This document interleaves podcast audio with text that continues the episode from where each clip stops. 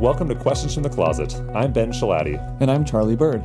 Each episode, we discuss a question we commonly get asked as LGBTQ plus Latter day Saints.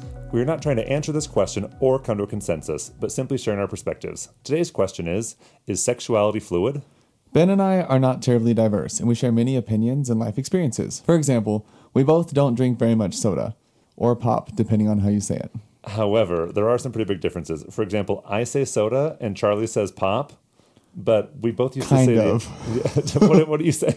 So I'm, I'm from the Midwest, or Missouri, the central, and some people think the South. So I grew up saying pop, but now I live in Utah, and so I've kind of started saying soda. Okay, so I. But soda pop is like the most correct form, I think I would say. Well, it's just so long. So I also I also used, used to say pop because in Seattle that's what we, we what we would say. Then I moved to Arizona and they were like very soda heavy there, Yeah. and so I started saying soda. But I don't really drink it very much unless it's like on a road trip and I Same. need to stay awake. You know, like a Coke or something. Yeah. A Coke and some M and M's. Well, I usually ew, no, I do like I do like a Mountain Dew and um, corn nuts.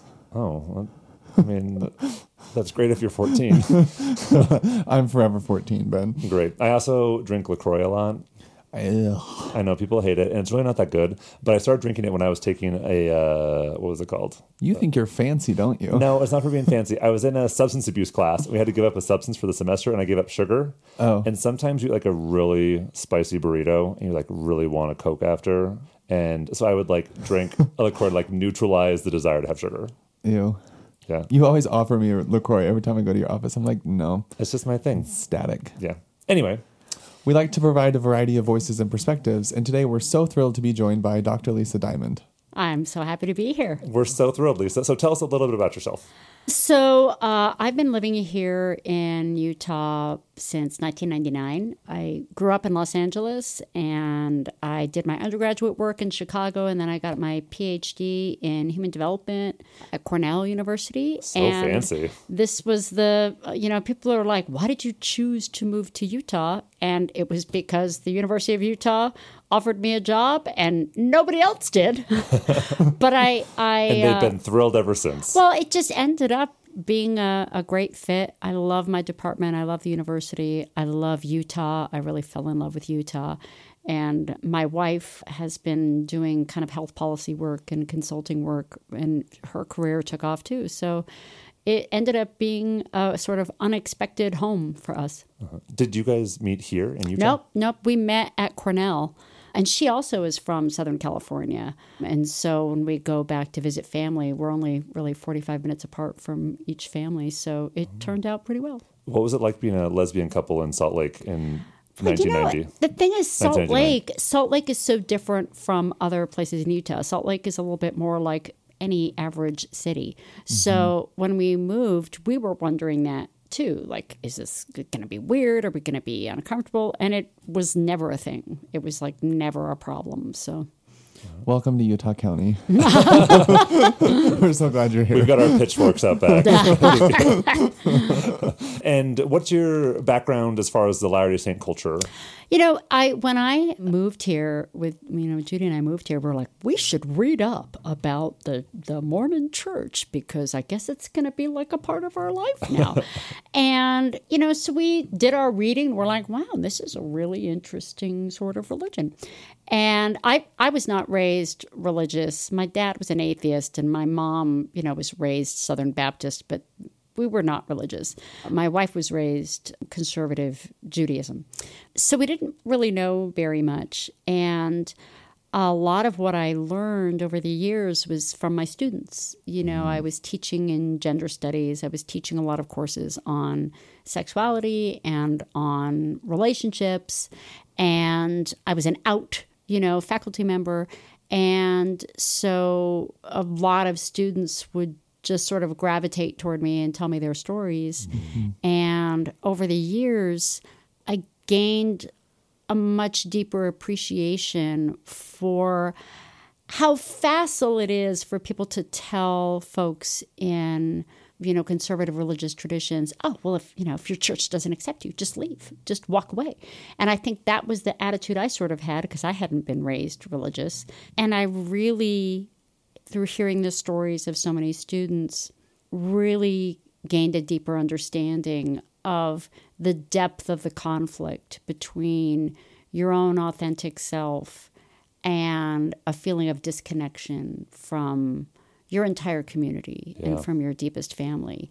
And so it became, you know, a larger part of my work over time to see if we could find a better way to talk to folks and their families that didn't pit the church against psychological well-being mm-hmm. you know and could create a meeting ground where families and queer and trans and non-binary and all sorts of folks could have safer conversations about sexuality and gender Yeah, I love that. So it sounds like your exposure to the church has influenced what you study and what totally totally. When you're uh, for anyone who ends up being in an environment that's different from the way they were raised you know you have the opportunity to either be like well that's crazy or to be like wow i'm I don't I don't understand like what is what what is this belief system? And why?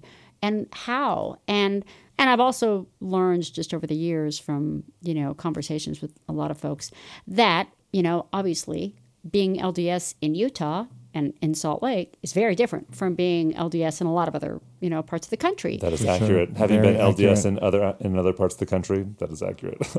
and so that's been interesting you know as well in terms of realizing that there is there's always diversity within any community mm-hmm. and trying to sort of understand those those intersections yeah. Love So, what prompted you to start researching sexual fluidity? So I started, you know, I didn't set out to study it.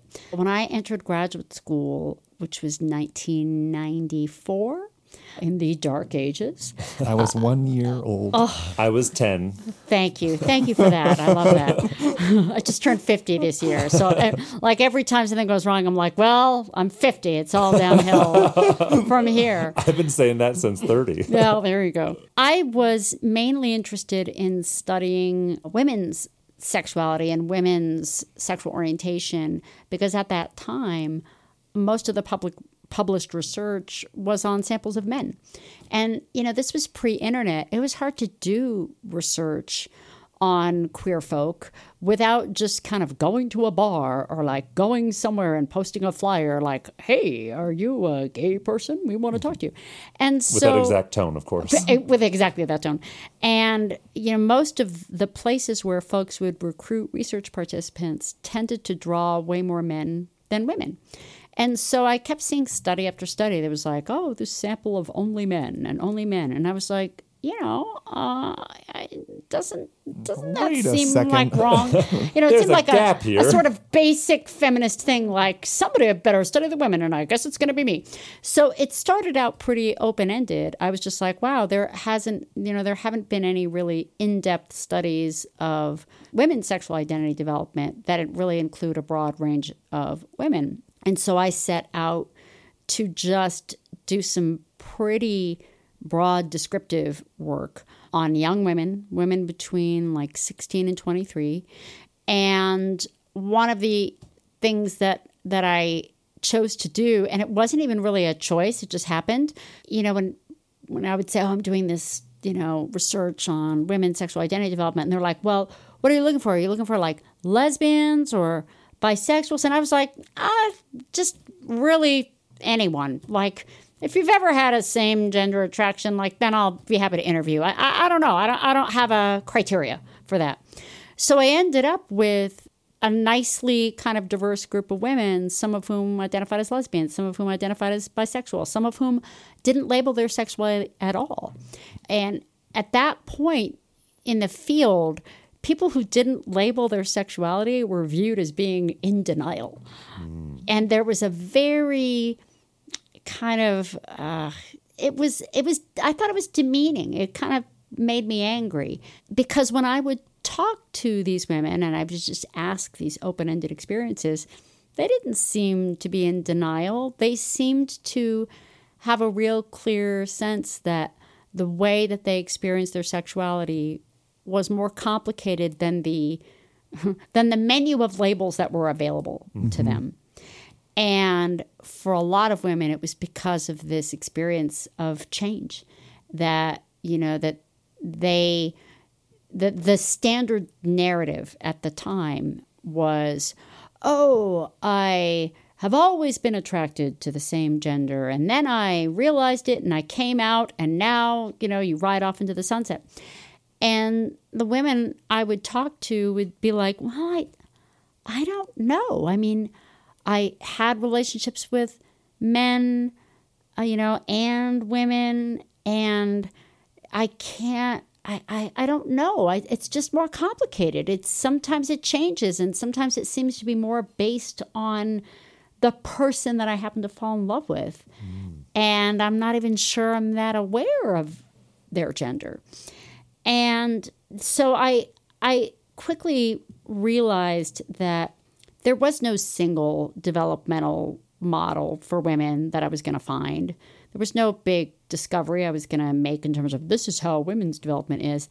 Instead, it was the diversity and the capacity for change, and the fact that some individuals appear to be much more receptive to just even the process of falling in love, and that for some women, you know, their attractions to women began with falling in love and not with sexual fantasies, you know. And a lot of the literature at that time on men's development seemed very focused on sexual arousal and like when did you first experience sexual arousal for a man?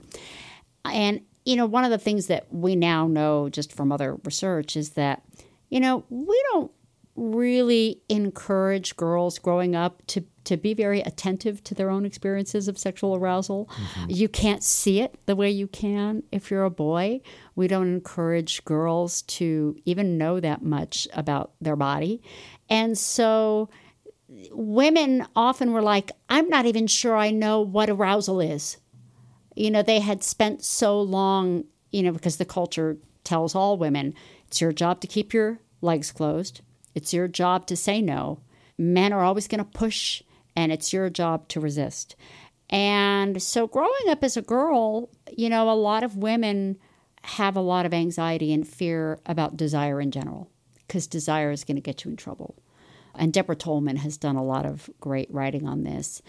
And so, for a lot of women, it was falling emotionally in love with another woman, sort of allowed them to you kind of let their guard down and feel and feel desire you know? And and they were like I I don't know if I had this capacity before. I literally was unable to even ask myself that question of what do I want? So the capacity for fluidity is something that's sort of bubbled up out of the data. And initially I really thought it was more true of women than men but over the years, as I've started, you know, talking to more men and doing more research on men, I really think that fluidity is a basic feature of human sexuality, that we have orientations, but those orientations aren't nearly as categorical or deterministic as we historically have thought of them. So help me understand what that looks like in practice because I know with like people I know, clients I see and even even in myself there was this hope that sexuality was fluid enough to change orientation. Because if I could change my orientation, then I wouldn't have any incongruence with my culture, with yep. my religion, with my with yep. my beliefs, like you were saying. And I feel like most discussions I've heard around sexual fluidity are kind of in this conversion therapy based mindset. Yeah. And that is that's been sort of the biggest bugaboo in my life and my work mm-hmm. because it didn't take very long after I started publishing some of my findings for people to use some of my work as a justification for the ethics of conversion therapy. Oof. And in my own research and I and I mention it clearly in all of my writing that the changes that the women in my study experienced, they experienced as being almost like the way the weather changes. It was not willful. And some of them actually did try to direct their own attractions in one way or the other, and they all failed. And hmm. so I like to say that fluidity is like the weather it may change, but we don't change it. That it the weather is a dynamic system. You know, it has its own parameters and we don't fully understand them. And I think the same is true for sexuality. Those changes do not appear to be amenable to forcible change. And whenever people do try to forcibly change their attractions, the the results are psychologically damaging, just mm-hmm. invariably. And so I, I've I've tried to be as clear as I can about that, but I get emails all the time from people who are like, you know, do you know that someone is citing your work, you know, to say that sexual orientation can change? And I'm always like, oh, not again. Like what? What? You know? Tell me what to do. You want me to release a statement? I'll release a statement. I'll release an affidavit. It even came up in the um, the uh, same sex marriage case in 2015. Really? Yeah, a legal group, uh, a conservative Republican legal group, filed an affidavit in that case, claiming that if sexuality is fluid, you know, as Lisa Diamond's work shows, well then then there is no D- population. Dr. Lisa Diamond, thank you very much. Yeah, then there is no LGBTQ population that can be discriminated against by uh, a law prohibiting same gender marriage. Because if sexuality is fluid, then there are no like there there is no stable group that's being discriminated Right. against in the way that you know ethnic minorities are. And so the lawyers contacted me and they're like, they seem to be misusing. You're like, would you like to submit a statement? So I submitted an affidavit for that. Wow. Um, I, I was chuckling because I was like, imagine you being like, here, let me go talk to my wife about that. You know, it was one of those what I mean? things where I remember where I was sitting at like the dining room table and reading my email and just feeling like that roller coaster feeling. You know, I'm like, how how can this be happening? That your own work, your own life's work is turned against you and turned against Wow. you know, your own family and your own community. And that continues to happen. And all I can do is just be as absolutely clear as I can be that fluidity is not the same as conversion therapy. That change that occurs through the dynamics of just human psychology is not the same as sitting down with a clinician who who is basically agreeing that what you feel and who you are is unworthy mm-hmm. and is so terrible that the only way to be happy is to change it. And that's that's just an inhumane way to approach. And you know, but by the same token, I also in in the conversations I've had with a lot of clinicians working with LDS uh, queer folks, you know that there are very real therapeutic issues about how to reconcile a religious identity and a sexual identity and a mm-hmm. personal identity and a racial and ethnic identity. Those are all things that good clinicians can do, but there is no decent clinician that forcibly tries to change anything about a client. That's just not the way licensed therapists practice. And most of the individuals who are offering conversion therapy practices are not actually APA accredited psychologists. And the APA has made it clear that this is not an evidence based practice. It's a practice that does harm. And it's a practice that is, is hard to justify given the evidence for harm that that it does. So Yeah. So, Lisa, what I'm hearing you say is sexuality can be fluid for some people, maybe even a lot of people, but it's not something that we can actively change. Yeah. But sometimes, based on the people we're interacting with Mm-hmm. and who we might fall in love with, uh, someone's orientation, well, it wouldn't, it wouldn't be the orientation. Well, the- you know, maybe a better word to think of is patterning. You know, that individuals have predispositions, they have patterns of desire.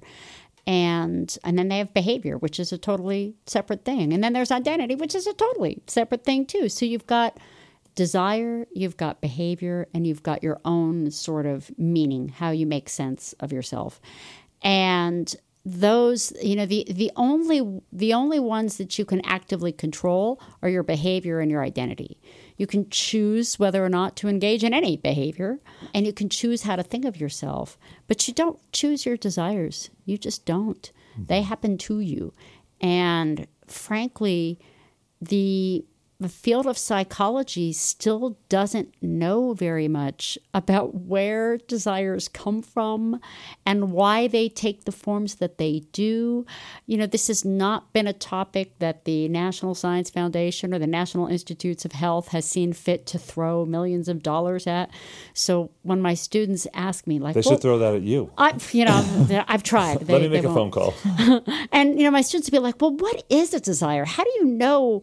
Like, what's the difference between you know, like finding someone like visually appealing and wanting to have sex with them? And what's the difference between desire and arousal and pleasure?" And I'm like, "These are all great questions, and I can tell you for sure because I've looked into it that we don't have the answers."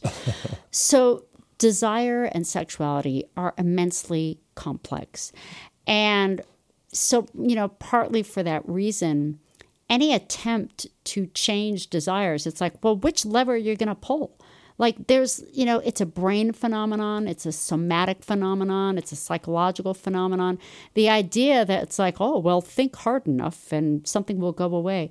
Pray hard enough. Yeah, it does. It's it's it's like it's like looking at an airliner and saying, "Why don't you push that over there?" It's like, okay, this is an airliner. Like you know, it's an airplane. How are you going to? What you can't push it. It's it's its own thing. You mm-hmm. wouldn't even know how to push it. What you know? Do you push on the wheel? Do you push on the tail? Do you push on the The gas pedal. yeah. So, you know, don't think you anyone who claims so anyone who claims that they know how to change sexual desire or sexual attractions, you know, right away you know there's something wrong there because no one who knows anything about sexual attraction, you know, knows how to change it or even knows completely where it comes from and, and how it develops. We're still in like baby step territory. Well, thank you for clearing that up. And I'm really sorry that your research has been used in ways that you don't agree with and that actually like threaten your own relationship. That must be really difficult. But cool that it's cited in a Supreme Court case. Yeah. I'm like, ooh, good for you. Um, It's like the worst 15 minutes way. of fame ever. 15 minutes of shame. You are a traitor to your own people. Yeah, really. So something you touched on is something that I mean we've we've said and I have like kind of had to work through a lot with myself where sexual orientation for me was always presented as strictly sexual and strictly behavioral. And so cuz that's where like elements of acting on it and sin will come in from a religious perspective. And so for a long time I viewed my orientation as something that was 100% sexual in nature and it took me a while and actually it took it was it was hard to shake myself from that and realize that orientation is so much more robust than that and that my sexual orientation is often in my case pretty much always aligned with my emotional orientation and my intellectual orientation mm-hmm. and spiritual orientation like it, it's not just sexual and, and that's something i kind of try to drive home time and time again because i know how damaging it was for me to view myself through a strictly sexual lens Yeah. and view all relationships and potential for relationships through that lens Yeah. and kind of deny that i am oriented towards men mm-hmm. and in in many romantic and spiritual and intellectual facets. And it, it makes sense you know this fluidity. And you know i don't have much experience and maybe this is a dumb thing to say but like i remember going on a date with this guy a first a, a first date with this guy and i was like wasn't that i didn't think he was that hot. As i got to know him better i was like oh i'm becoming much more attracted to this person because there were other elements of his personality that were like ringing true to what i'm naturally attracted to. And so from that standpoint the idea of sexual fluidity or attraction fluidity, I guess, mm-hmm. makes sense to me. And I feel like that's a pretty universal experience when dating. you know, sexuality is not a it, it's not like a limb you can cut off our sexual lives are deeply intertwined with our capacity to bond and you know how we experience emotional attachment and that is a part of our sexual selves as well the emotions come with it you know that's why the fight for marriage was you know that was not a fight to have sex that was a fight to fall in love and develop a lifelong commitment, you know, to someone. So thank you so much for sharing that, Lisa. Could, could you walk us through like a typical person? I know there's, there's no such thing as a typical person, but like like what does this experience of sexual fluidity look like in in someone that you've studied? So, like, I, one of the I have two examples that I often use because they come from different ends of the spectrum, but they sort of verbalize something similar. So, one was a woman who I interviewed who was an undergraduate at Cornell when I interviewed her, and she was roommates with her best friend from high school. So they were best friends. They both went to Cornell. They were roommates, and they were so emotionally close to each other. She said that the you know living together, they like were spending all their time together. They they would cuddle all the time, and she said that it just spilled over into kissing and that and they kept stopping and saying like what is happening like what what i don't think i'm are what I, I think I'm straight, but why is that? And they basically just fell in love with each other and they had this affair for two years that they told nobody about because each of them felt that they were probably straight and this was an exception but it was still real. It was still happening. And they kept sort of testing out their own orientation by like they would go to the quad and look at other women and be like, Are you attracted to other women? Like, eh, what about her? No. What about her? No. But you, you, yes, you, for sure, you. And one of the things that made my study kind of interesting and unique is that I stayed in touch with all the women that I interviewed. And I would touch base with them about every two to three years. I actually did the 22 year follow up interviews a few years ago. So that those two women, they did end up breaking up and one of them ended up coming out as bisexual and ended up, you know, much later on with both women and men. And the my respondent, the one who, uh, who I first recruited into the study, ended up deciding that, you know, that she was heterosexual and she married a man and has children. And she would say, like, yeah, it was that was a real thing. Like I wasn't wrong about my feelings for her. It's just that they were more about her. And I don't regret it. It was wonderful. And it wasn't it wasn't delusion, it wasn't confusion. It was the truth of that relationship. And there was another woman I interviewed. So, so in her case, it wasn't it wasn't her orientation; it was the situation. Yeah, and that with that relationship, and and she said, you know, if I hadn't met her, maybe I never would have ever explored that side of my sexuality. But I feel better about myself knowing that I'm capable of that sort of love and that you know that connection. That my sexuality is is complicated and and I was able to have this powerful, profound experience that was not a mistake and wasn't wrong. It was absolutely right. And it's absolutely consistent with my whole self. And I think that that kind of self acceptance of, yes, I had this experience. Maybe it's only one time or a couple of times. Maybe it's not going to be where I end up in terms of my commitment. But that doesn't mean there's anything about it that is shameful, wrong, mistaken, maladjusted. You know, if you think about how we try to raise children. And I've, I've thought about this more because my sister has two kids that I'm very close to. One of them is 16 and one of them is 20.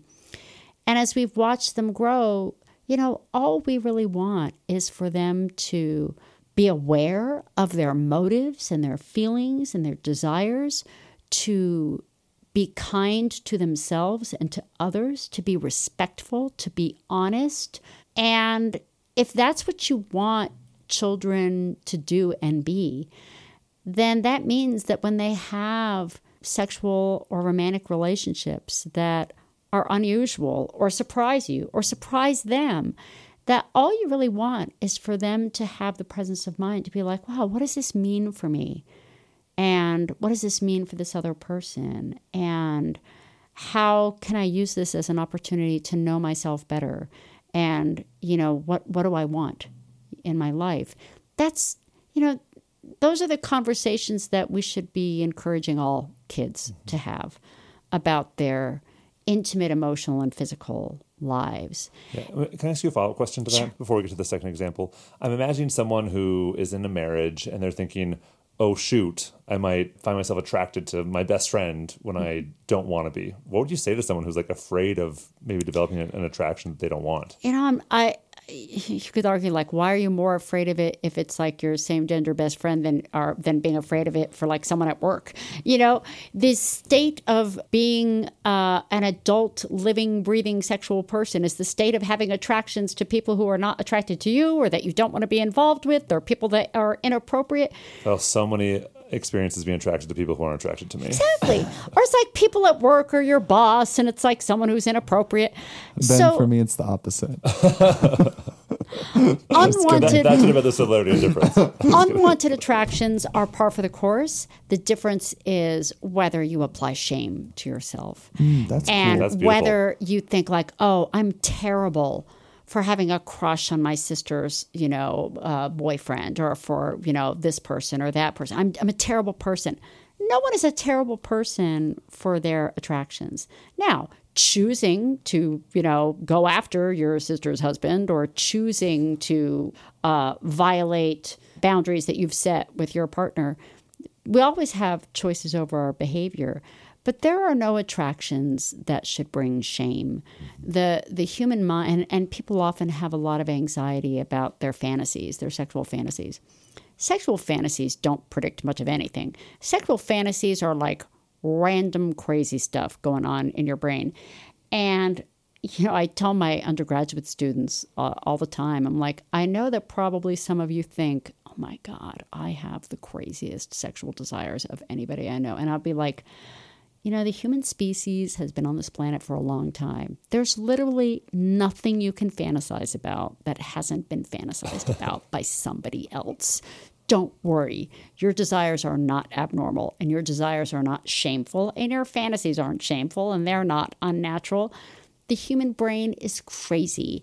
And if you can just kind of embrace that diversity and not apply shame and judgment, it's not a weakness, it's not a failing.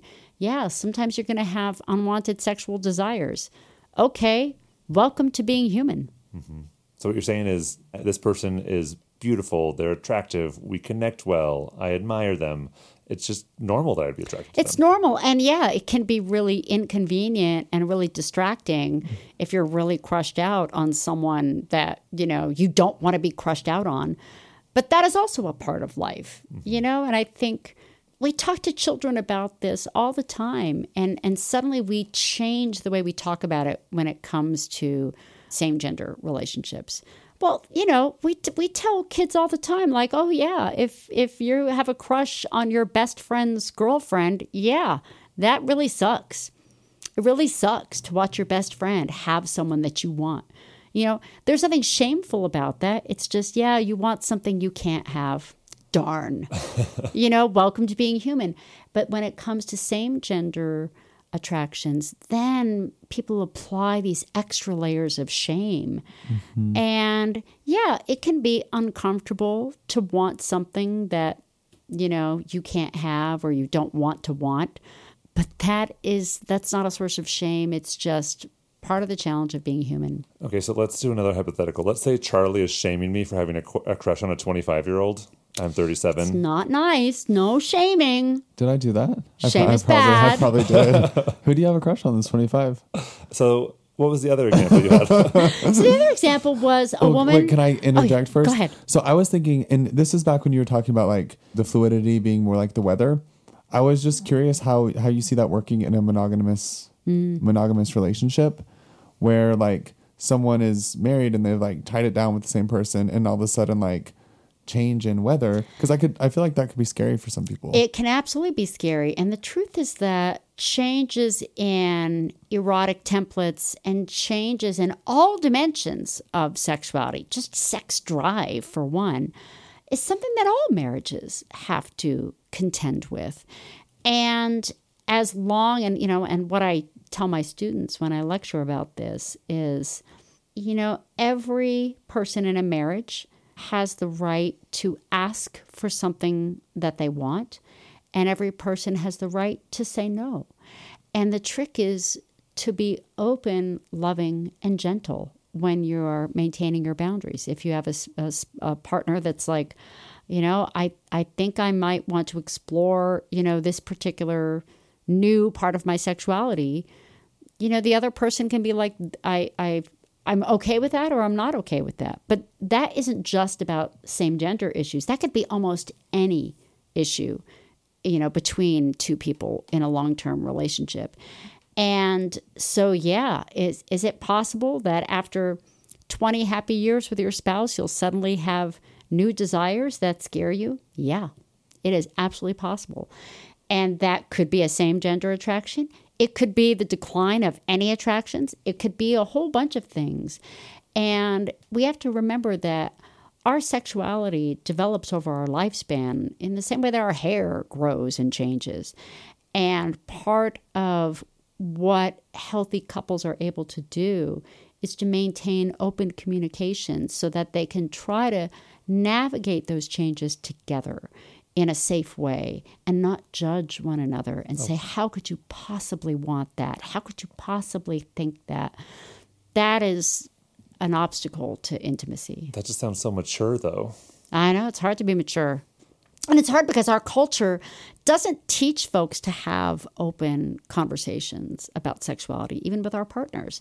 They, you know, there's this sense you get when you're a teenager that once you meet the right person, uh, sex just happens wonderfully, naturally. You never have to communicate. You never have to say something like, you know, I'd like to try something slightly different. It's supposed to just happen naturally and beautifully, and no one has to talk about it and that's just that just does a disservice to you know kids growing up you know and and when i lecture about this to my undergraduates i'm like yeah i know you probably think that you know good sex just happens naturally and i'm here to tell you no it's a skill.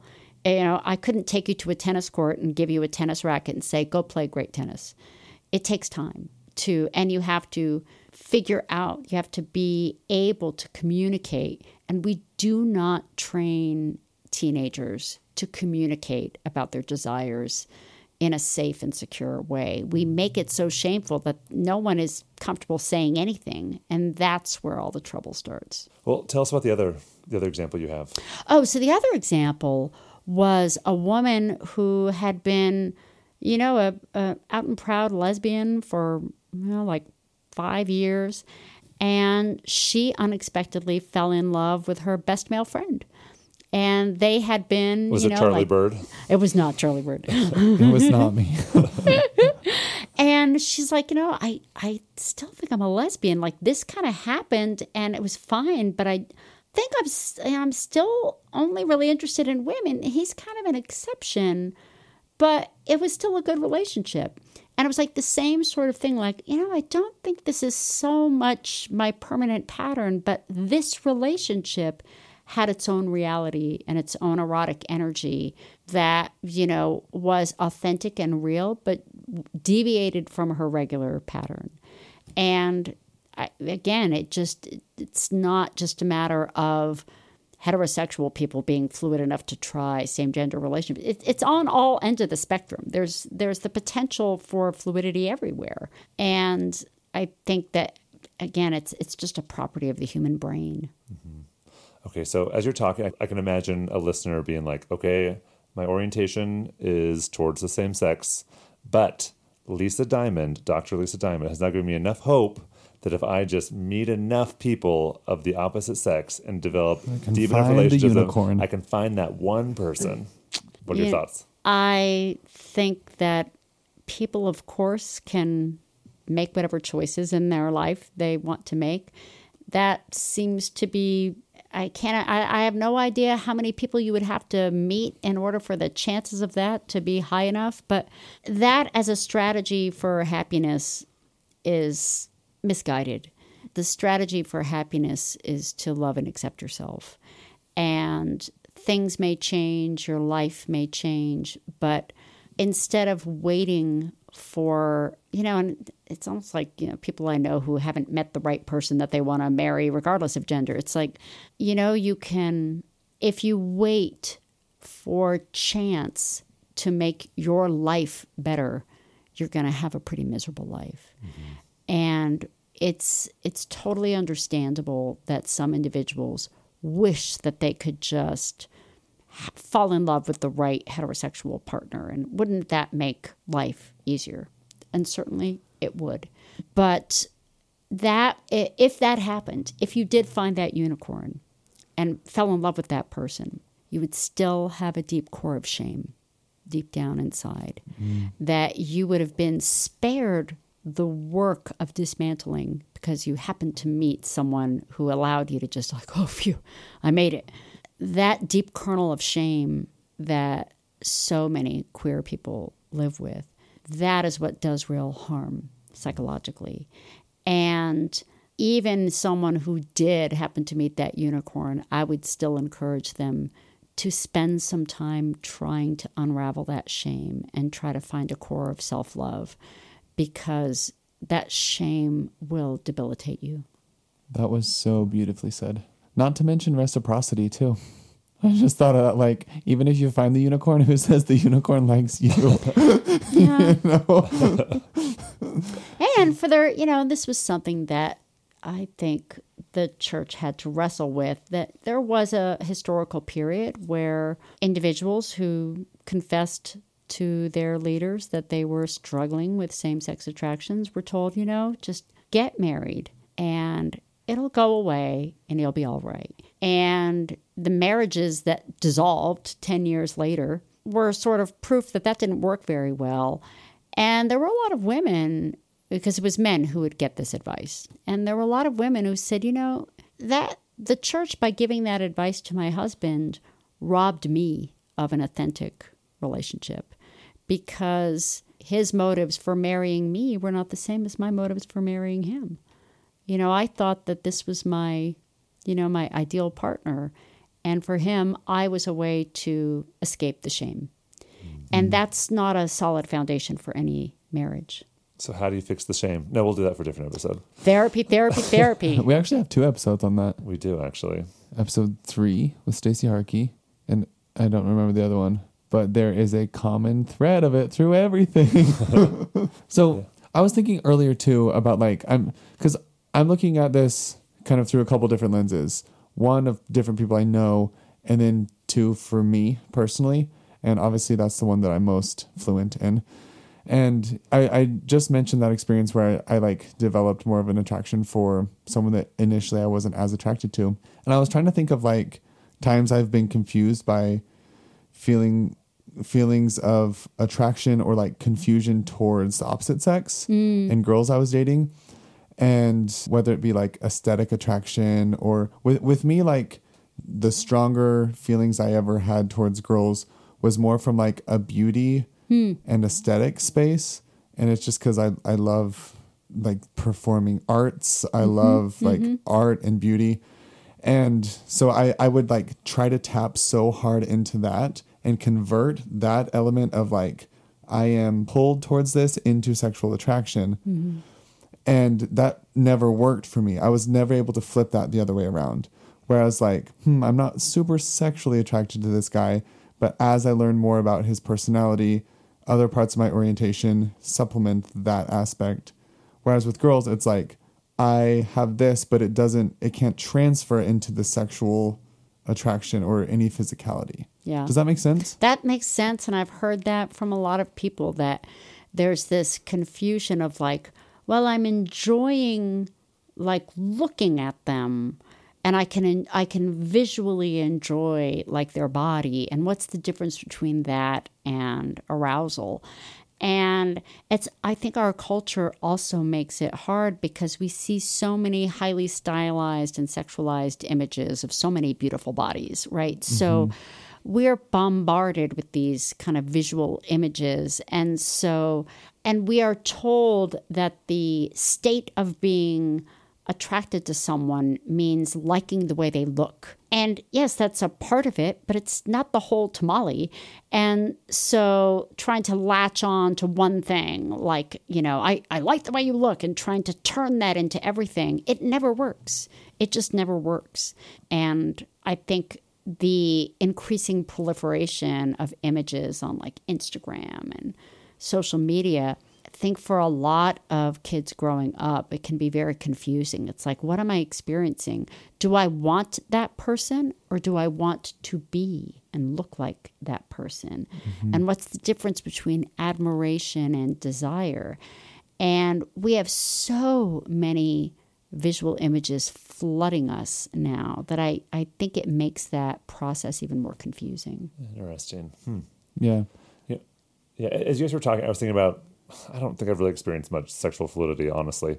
Uh, but there You're was. so rigid, Ben. I know I'm so rigid. Uh, but there was this. there- Honestly, I kind of am too. there, was, there was this woman in my first master's program that I did in Spanish, and we were really close. And she was really beautiful and really cool and really fun. And I had a crush on her. I told her that I was gay. She thought that was great. And we flirted a ton. And then one day we like cuddled and held hands, and it was great. Like I felt like we connected really nicely.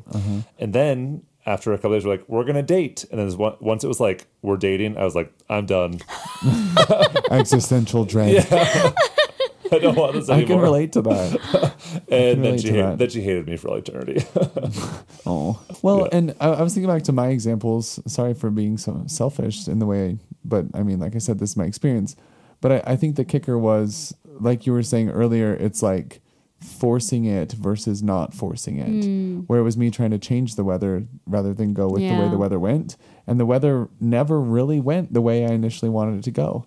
It know? rarely does. You know? Yeah. It just rarely does. And I think also talking to a lot of youth, there's this idea of like confusion, and I- I think even you talked about this. Maybe I talked about this in my book. I don't know whose book is whose Yeah. at this point, Ben. but it's just the idea that like there'd be like a popular guy who played football, and I was like, I just want to be like him. I, I just mm. admire him, and that's why mm-hmm. I feel this. I think we actually both wrote about that. And oh, really? yeah. Oh, gosh. See similarities and difference. But Mostly who knows? similarities. I haven't read my book for a while. But then when there was a girl who was like smart and, you know, like beautiful cheerleader, whatever, I'd be like, I love her. Mm. Yee- You know, and I'd like try to force that into the place I wanted it to go when it really was just like admiration. Yeah. And and you were saying like what's like where is the connection between like admiration or even envy and being attracted to someone and then like actually just being attracted to them and i think sometimes that can be confusing because it can overlap and Yeah. i think often does Yeah, and and again, it's like part of you know. Often it's admiring someone that first makes us even notice them. right You know, and and I still like I was telling my wife, you know, just yesterday. There was some place we were, and I was just watching her talk and interact, you know, at, at this sort of party, and I was just. Uh, we've been together for twenty seven years. That's almost as old as Charlie. Ah, there you go. that's so cute and you know i just i sort of like just hung back and like was listening to her talk and and you know i was like "Ugh, she's just the smartest and the funniest person here like and it was just this enjoyment of like and that's my wife right? So that admiration can absolutely be a part of what you desire you know in someone. But the problem is that when you know again when you have this category in your mind of like what i'm supposed to want and what i do want and you start to hyper analyze everything that's when people just get into their own headspace and they start just like you can analyze yourself to death instead of just letting your feelings and your instincts guide you. It's not to say that all instincts are correct, but I, I do think that often we get ourselves into a big kind of spiral of confusion and shame if we're like, well, uh, why don't I want what I should want? You know, what what's wrong with me? What's wrong with me? And there's nothing wrong with with you. There's nothing wrong with anyone. Humans are complicated. You know, we don't shame ourselves for wanting foods that you know that we wouldn't want to eat 10 times a day. It's like you know yeah cheese crunchies they're delicious. You know you, we don't But you shame want ourselves. yeah it's like oh i should really want an apple. It's like yeah you can want an apple sometimes and you can also want cheese crunchies and like it's okay. I don't know what a cheese crunchy is, but it I'm sounds thinking awesome. like cheese balls. If you Is go to what you're Trader Joe's, they have these. Uh, they're they're re- reduced fat cheese crunchies. My my wife is completely addicted to them, and and until She sounds amazing. She's she is amazing. Until they opened up a Trader Joe's here in Salt Lake. Every time a friend was in California, she would have them buy her like 10 bags of cheese crunchies. And you know, she is a healthy person, but a healthy life can involve some cheese crunchies. She doesn't feel bad about herself for wanting them, and she shouldn't. Da, da, da, da, da, da, da. This episode brought to you by Cheese Crunchies Trader from Joe's, Trader reduced Joe's. fat cheese crunchies. They're delicious. How's that for product placement? There's literally like five bags like in our attic right now. We have a supply. Right, is it okay if I just kind of like summarize what I've heard so far? Okay. Just to make sure I Ben, understand. stop sounding like a therapist. what is this motivational What I'm interviewing? hearing is Okay, so what you're saying is we we have an orientation. Mm-hmm. That orientation can vary based on situations, but it's not something that we can choose or change. It just kind of happens. I, I often think a better way to think of it is not that the orientation changes, but it's like you have your orientation and then there's like a little variability around it. Almost like, you know, you're driving down a street and you know between two lines and sometimes you're a little closer to the line and sometimes you kind of cross over the white line and yeah you're going in the same direction. But as you go down that long pathway of your life sometimes you're you know, crossing over some lines. And so you still have a pull to your general pattern, but at any particular moment, that might not be where you are at that moment. Do you think everyone has like their own individual orientation bell curve? I do. I've actually, Oh, I that's, like that. that's, that's sort of a thought that I've had. It's like, because there are some people who are more stable than others. Yeah. And so I like to think of it of like as if, histograms as you're talking. Well, it's like every person has sort of like two different things. They have their overall orientation, and then they have their particular degree of fluidity. Variance, And yeah. some folks are very rigid, and some folks are not. And none of that is willful. And I, I often use my sister as an example. She's heterosexual. She is smart and great and she's you know a big uh, part of my life and so she knows all about fluidity and, And she looks like you, she must be beautiful. well, she she is quite beautiful, and she is you know she's like tried to see if she could be attracted to women, and she's just not like so. She's as open as a person can be, but she's a pretty stable heterosexual. That's just her jam, and that's fine. And so it's it's something that can vary from person to person, and I sometimes worry that as people have more knowledge about fluidity, then they might like judge people who aren't fluid. It's like, well, have you are you denying your fluidity? It's like whenever we start to get into the language of you're in denial of this or you're in denial of that, that's just another form of shame and just another form of indoctrination. Mm-hmm. People are different. And we, I think we could all use a little more openness and gentleness about differences between the way we experience our sexuality and differences between and, and other people. And I think one of the difficulties in the LGBT community is that you know, we form these communities on the basis of shared experience, on the basis of you felt that way, I felt that way too. I hated myself, I hated myself too. right. Oh, and those are be- fun group nights Well, the thing is that that brings people together, but then they sort of overgeneralize, and it's For like, sure. well, I didn't. Well, well, that sounds different from what I experienced, and it's like, well, yeah, of course, there's still going to be diversity in the community, and not like some people knew when they were ten, some people didn't know until they were twenty. Neither one of those people is wrong. It's just a different experience, and it doesn't mean that one person is less authentic or more in denial. You know, we we need to be a little more open and accepting of diversity within this this broad spectrum of sexuality. I love that. We're like different equations with different standard deviations, and Yeah. that's great. And I think historically, you know, people be like, "Well, what do you mean you didn't know until you were 20? Were you hiding it? Were you?" And it's like maybe that So person's what if I experience it's just different and we need to be kind of more open and accepting of of that kind of difference. I like that.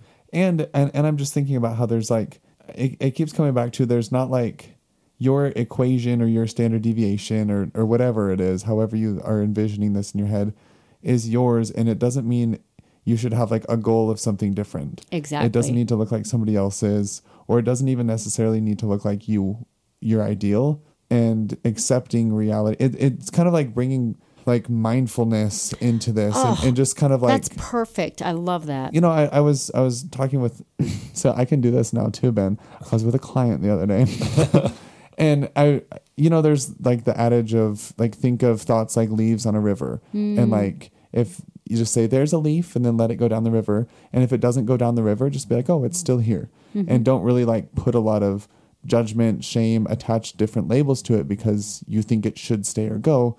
It's more like accepting where it is, and then that's information you can use to impact how you feel about yourself and your relationships and kind of like situate and orient you in your life in a mm-hmm. healthier way than saying, Oh, I wish I was somewhere else. Oh, I love that. I think that's a great way to think about it. And I, I do think that that kind of mindfulness of like, I am noticing something I'm experiencing and I'm noticing something I'm feeling. And I can make whatever meaning of it I want, but it itself is just existing. And it seems like it gives it less power there. Mm-hmm. Like if you are attracted to your sister's husband or whatever, like notice that and then it doesn't have power because you're not it- it's it's almost like the reverse. Like you think if you oh go away, go away, go away. Well, that's all you're thinking about. Yeah, you actually make it, you ruminate about it, you make it more stressful. Yeah. You know, I, I have, you know, since I teach a, an undergraduate course on love and relationships, you know, a lot of students hit me up with a lot of questions about their relationships. And, you know, there was one uh, woman who said, you know, I, I love my boyfriend and we've been together for like two years and I thought I was going to marry him. And I started to become attracted to somebody else. Is, is that a sign that we shouldn't be together because I've developed a- an attraction to somebody else? I'm You like, said yes. I said, it's a sign that you're a human being. Uh, you know, newsflash, you're going to be attracted to other people other than your partner. That's why people make arrangements for monogamy. Like that, like commitment would be meaningless if you never were tempted, right? So for individuals who are in monogamous relationships, the existence of feelings outside of your partner, that is part of the human condition.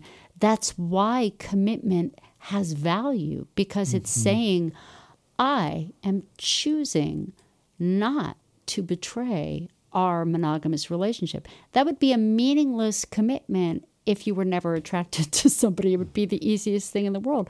So it is the existence of diverse fluid attractions that makes it meaningful to say to someone, I'm choosing to only be intimate with you. That is only a gift. It's only an honorable thing if you're giving up something. Lisa, you know what? I really like you. That makes me very happy. this is great. And I think it's going to be super thought provoking for a lot of people. It is for me. Yeah, same. You're, you're just fun. Oh, that makes me happy. And I wish the listeners could see you. 'cause Oh, You're rad. with my with my uh, unkempt hair. I like it. It's funky. So, Lisa, what are you working on now? So I'm doing a study right now that's focusing on transgender and non-binary and sort of the whole spectrum of gender fluidity. And gender fluidity also exists, and individuals can undergo changes in how they view their gender expression. And there's a lot more gradations than just transgender and not transgender. There's like a whole spectrum.